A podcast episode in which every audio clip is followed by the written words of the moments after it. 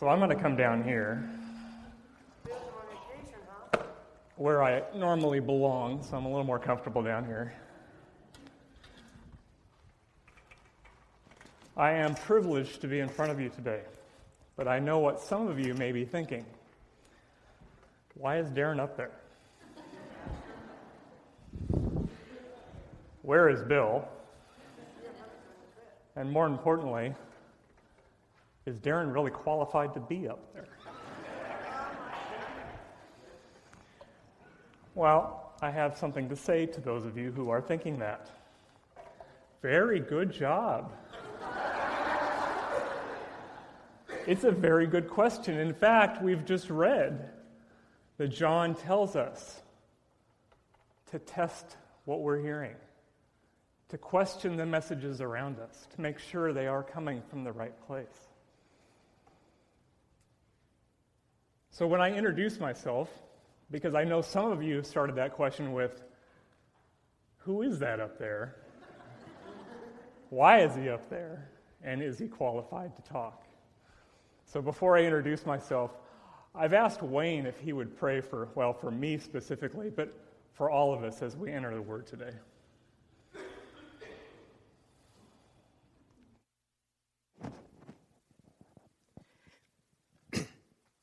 Heavenly Father, we just ask that your Spirit would be upon Darren as he speaks this morning.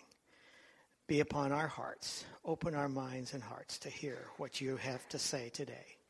We ask this in the name of Jesus. Amen. Thanks, Wayne.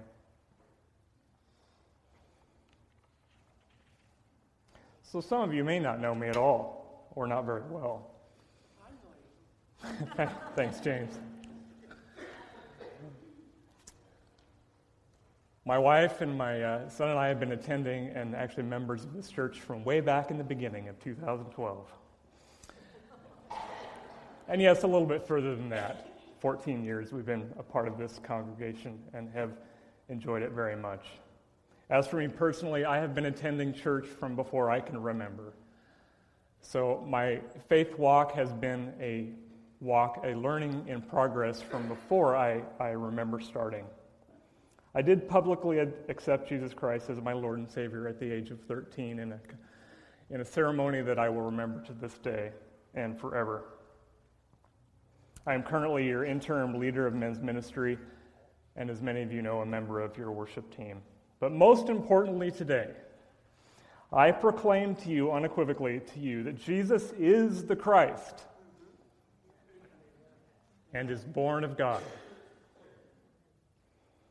This is the very test that John asks you to ask of me to make sure I am speaking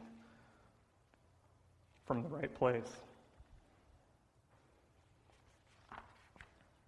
A little more about myself that you may not know, because, and I do have a point here, because it, it applies to my perspective today. Many of you may not know that during the week I am an insurance underwriter. Put succinctly, my job is to make business decisions on behalf of my employer by judging others. Yes, that's right. I spend my day judging people and judging their things. So while some of you may also be judgmental, I am a highly trained professional.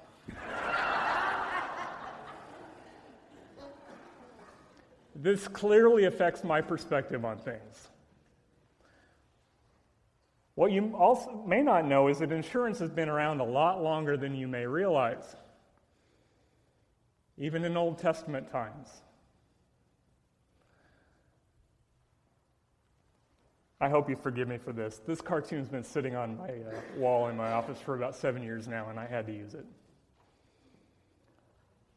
So Frank says, uh, uh, Ernest says, How's business today? He says, Well, it's tough. I sold disaster insurance to the city of Jericho, flood insurance to Noah, life insurance to Goliath.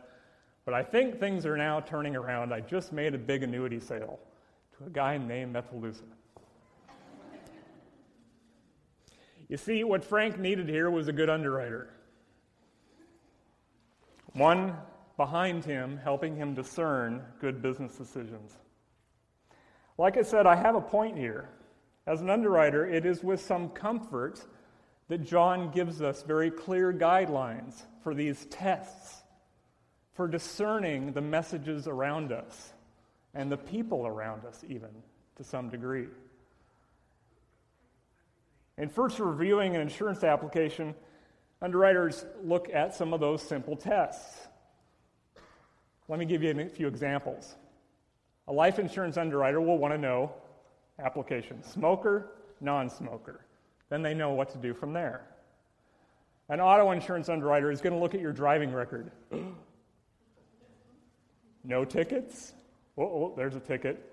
Ooh, where's the garbage? a home insurance underwriter will look at do you live in a brick house? Do you live in a frame house?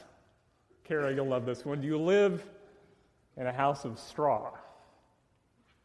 Ooh, where's that garbage can again? So we have these tests and we know where to go from there. So let's look at what John has us look at. Who is John talking about? What are these messages that John has us to be cognizant of? First of all, we have those that deny Jesus came in the flesh and also deny that God uh, that Jesus even came from God. John is talking about the false teachers of the day. John uses very strong language, strong words, and he pulls no punches when he's talking about these messages. He calls them liars for turning God into a liar. He wants you to know that they speak from an entirely different perspective. And it's not a perspective that is healthy or good for us to pay attention to. It is a worldly perspective. Now, John was speaking specifically about one kind of false teacher. It was the Gnostics. And without going into the details of their philosophy on life, essentially they twisted the word in order to fit what was the world would have you do and enjoy. It isn't that different today, is it? Do you hear the challenge occasionally today? Well, if Jesus forgives us, I guess I can do whatever I want, right? That's twisting. That's turning God into a liar and Jesus into a fraud. These folks that speak from the world perspective will not listen to us and in John's strongest language, he reminds us that they do not have the Spirit from God and they are from the Antichrist. Whew, strong words. I'm not as liberal with the Antichrist label. I have a hard time going there. But keep in mind that while we may struggle with the strong language, what John is really getting at is the message itself not necessarily the messenger. He's cautioning us, and we'll, we'll get into that more of that in a moment.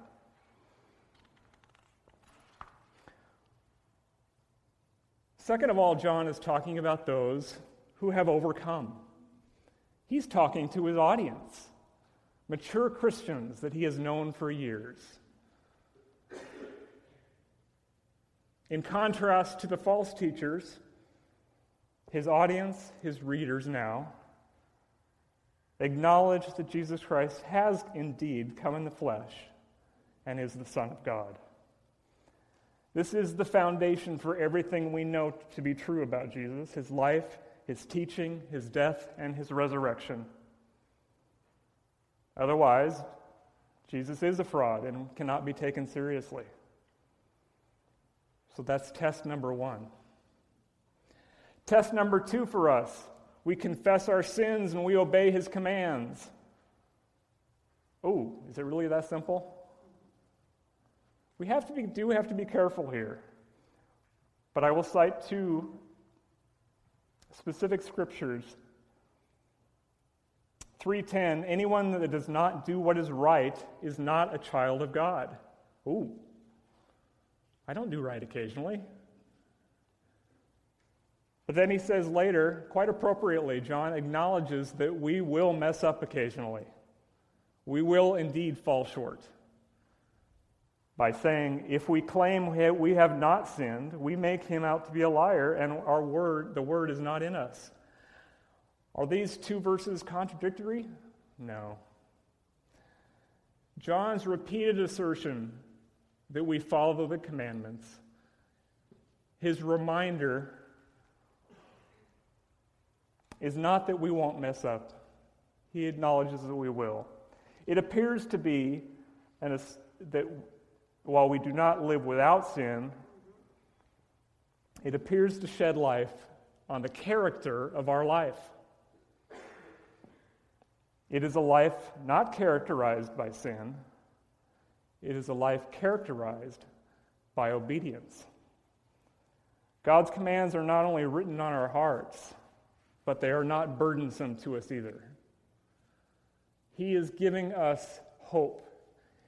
He is reminding us, He is giving us encouragement that while we may be very hard on ourselves at times, He's reminding us who we are and who we come from and who we've accepted. So we've acknowledged Jesus Christ, we've confessed our sins, and we obey his commands.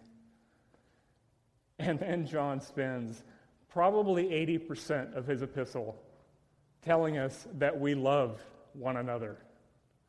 John uses the term love 39 times in this short letter to describe the love that we hold for each other. John is known as the apostle of love, and he repeats it over and over again to give us even more encouragement. But John's not simply talking about this love as a, command, as a commandment. He's talking about it as indeed a characteristic.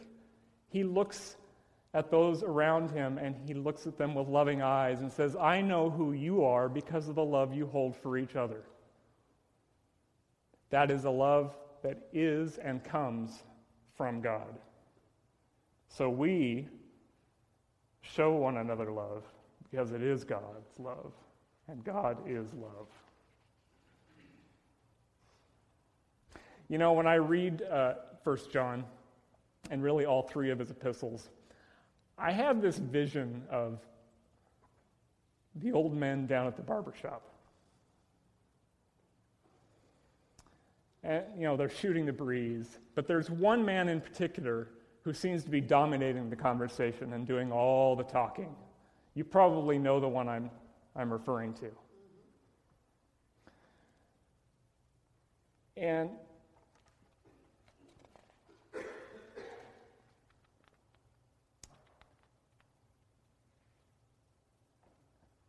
he starts out most of what he says with a couple things. Back in my day, or the trouble with the world today is, dot, dot, dot. No insult intended, because in fact, my wife tells me I'm becoming this man a little bit more every day. The trouble is, is that John just can't be ignored. You have this uneasy feeling as you listen to him that he speaks truth. It's just not always truth that you like to think about. You also know that if you tried to talk the way John does, you wouldn't get away with it. People would think you're maybe a little out of balance, a little nuts. But John speaks with such emotion and passion and conviction that he just simply cannot be ignored. Just when John's getting really worked up talking to the guys in the barber shop, his grandkids come by and run by the window and they see him and they wave and they get all excited and they come in to say hi to granddad. And his entire demeanor changes instantly. He goes from this man lecturing on the evils of the world, big smile on his face. He grabs his grandkids, gives them a big hug, tells them how wonderful they are. He reaches into his pocket and gets some candy to hand them to him just before mom sneaks in behind him. He loves his grandkids. He wants them to know how special he thinks they are and how special they are. As the kids wander off to go find mom, he turns his attention back on his buddies, and even with more energy, because he's been motivated by his beautiful grandkids, he's back at it, cautioning them about the evils of the world and the messages that they should not listen to. Because now he's even more driven to protect those he loves.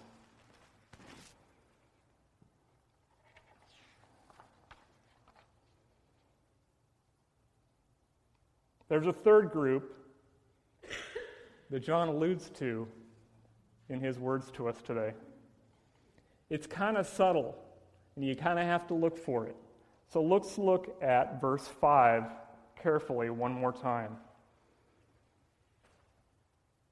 It says, They are from the world. I'll pause for a moment and remind you when he says they are from the world, he's speaking again of the false teachers. But then he goes on. They are from the world and therefore speak from the viewpoint of the world.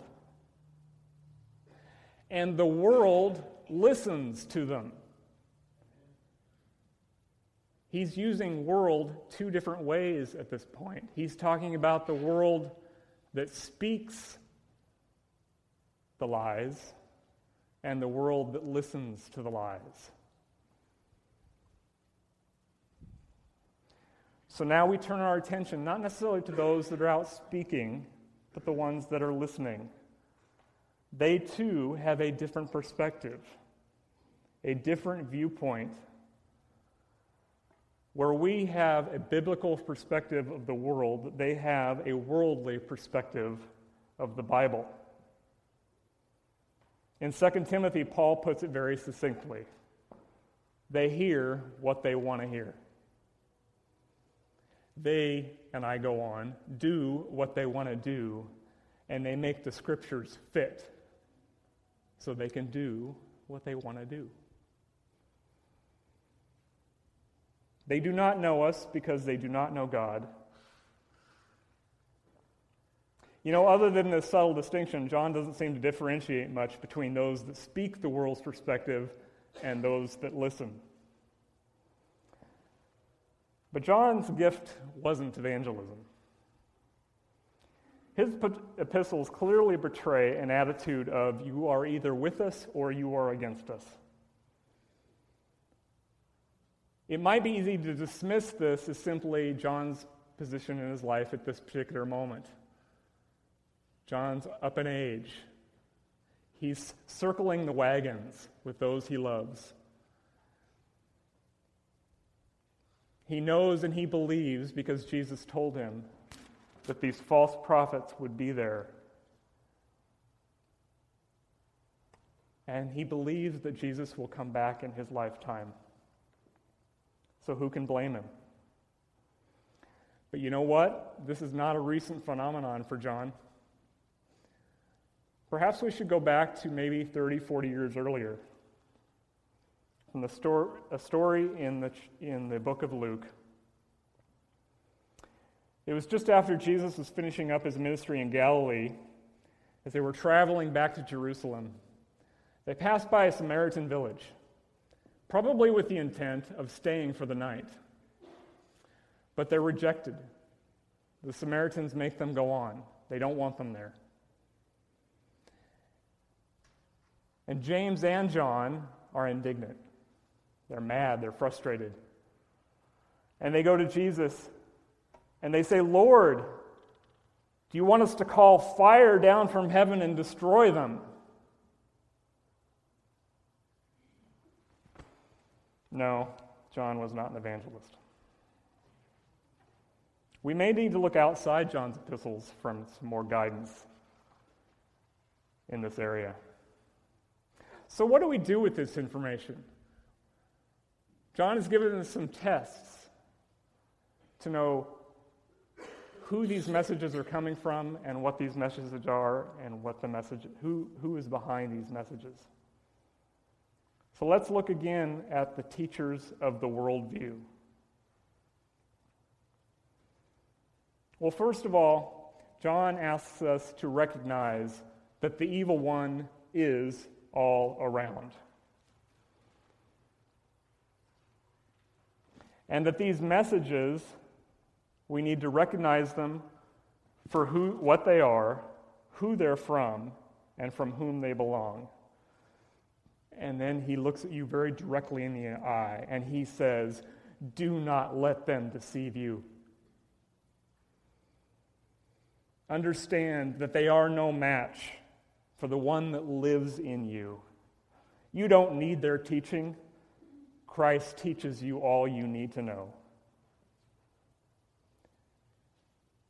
And he reminds these mature Christians that indeed their morals, their behaviors do matter.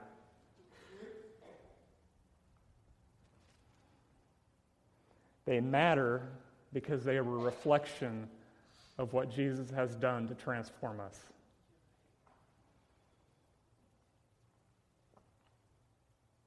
Perhaps John's strongest words about these false teachers is what it means for us when we come across them.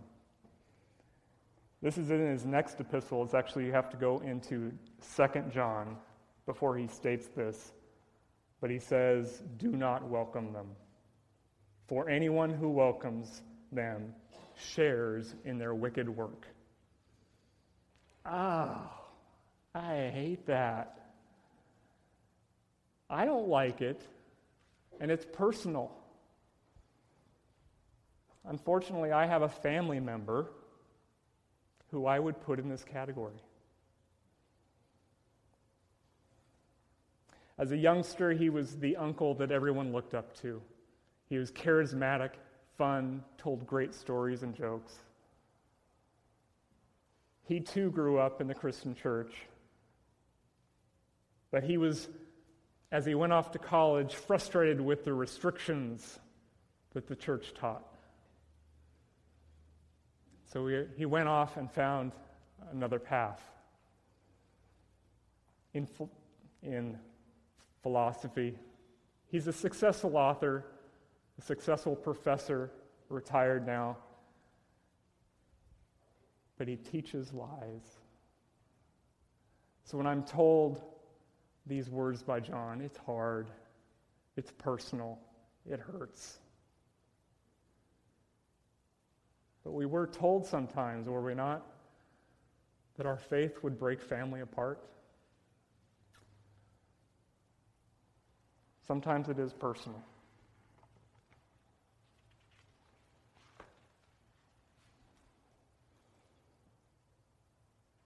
John also tells us who we are. What do we do with that information?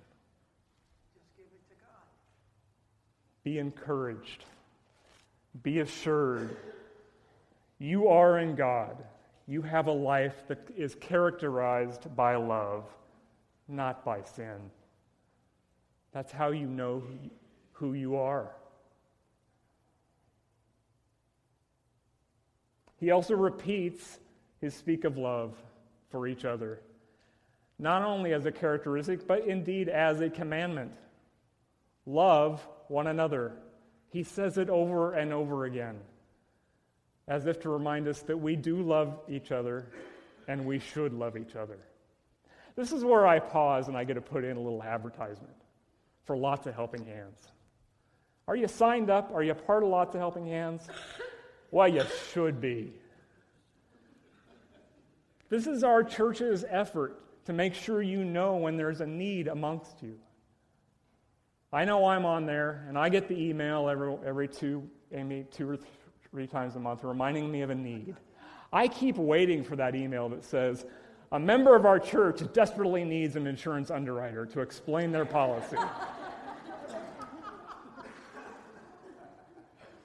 that one hasn't come through yet. In the meantime, I'll shovel I'll move bricks or firewood or whatever it can be that needs to be done when I'm available. This is the avenue we have. You love each other. That's a characteristic of you. You can do this. You just need to know what the needs are. And for those of you that have needs, know that this is the way to ask because it touches at least 80 people in this congregation who may be able to have that particular skill you need on that day.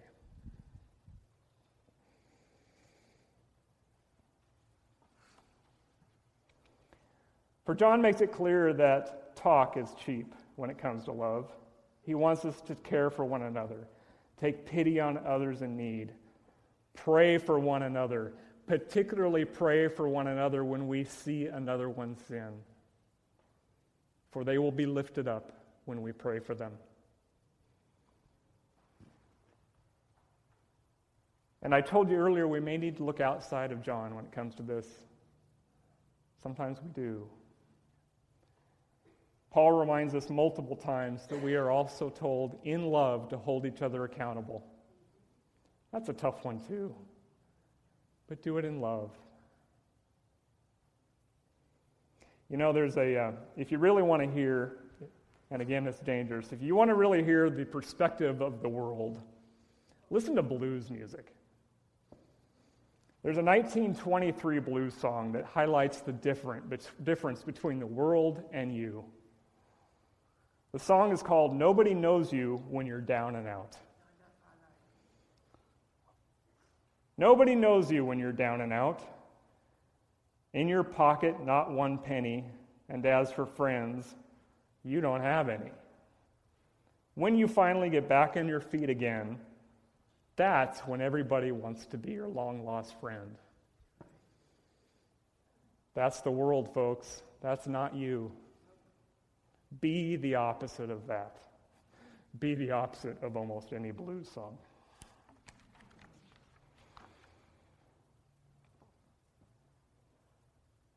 So the false teachers, those that have overcome, and now we have those that Jesus still has left to save. Let's go back to our story from Luke for a moment. You may recall that James and John had just got done asking Jesus if they should call fire down from heaven to destroy the Samaritans. And Jesus responds in two very interesting ways. I'll point out that in your Pew Bible, you have to look at the footnotes to get this entire story. First of all, he rebukes them. I enjoy the Amplified Bible. If you're familiar with it, it tries to use, it tries to give you every possible translation. So it's long, but I still enjoy it. It elaborates on this, suggesting that Jesus rebuked and severely censured them. Wow, can you imagine standing there and having Jesus look you in the eye and rebuking you and severely censuring you? Ouch.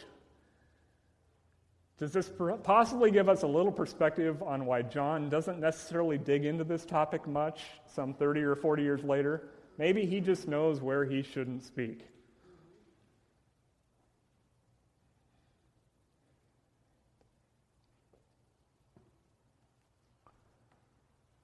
So we go outside, and I'm going to go to Jude for a moment, which is the next book in your, in your Bible. And Jude says very clearly hate their sin, but love them.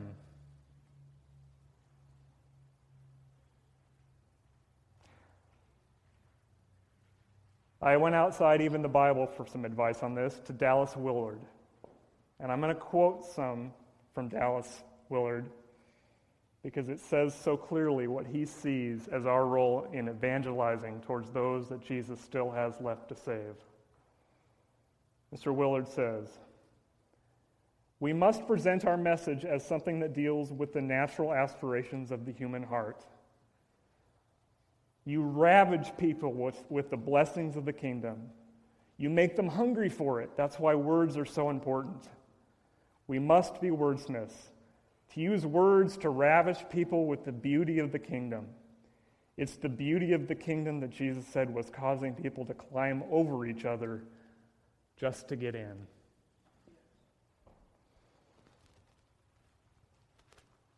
So understand they will not understand you. They have a different perspective. So we must communicate in ways that they will understand.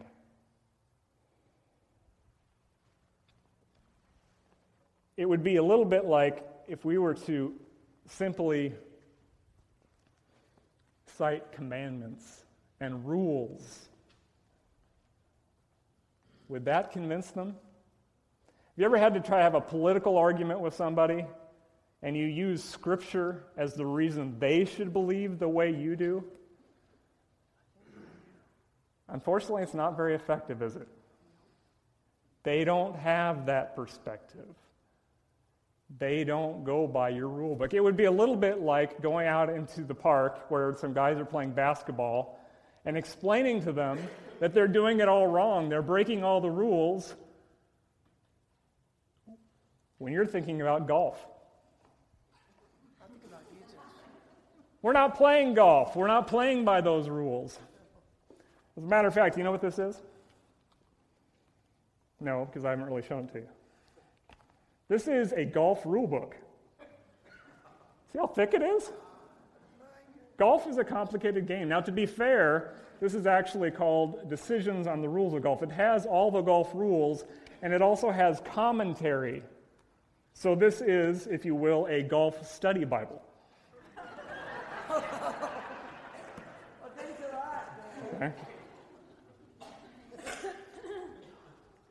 So here's an idea. You have maybe a young person who seems to be showing some interest in golf.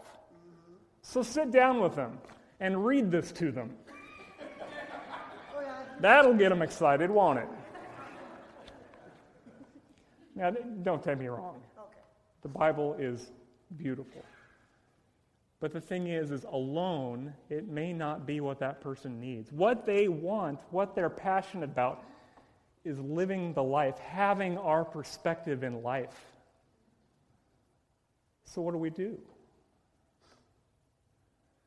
Evangelism is not just inviting people here, although that's important, but inviting them to live your life.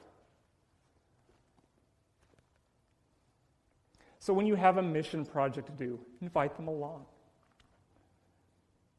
When you have a Financial Peace University here, which is starting today. Invite them along. Invite them to live your life with Christ. Go after the passions of their heart.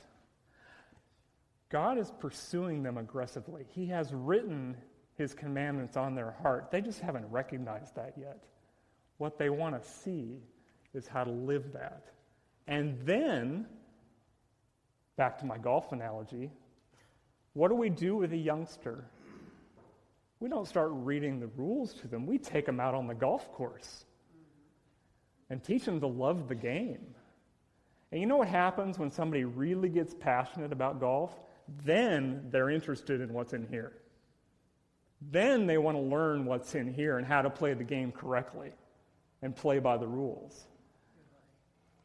Same thing when someone starts living your life with you, then they become interested. Then they will be much more inclined to dig into the Word.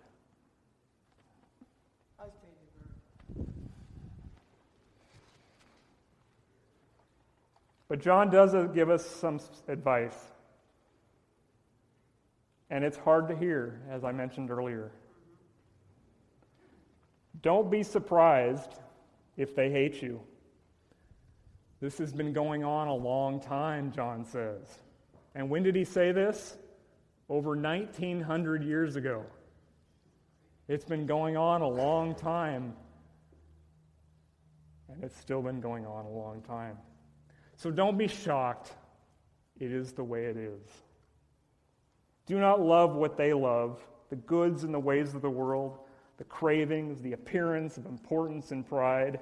These are things that only serve to squeeze out the Lord and recognize that their perspective is not ours. They will not understand.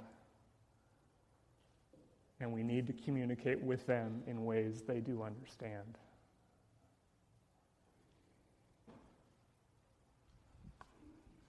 So, brothers and sisters,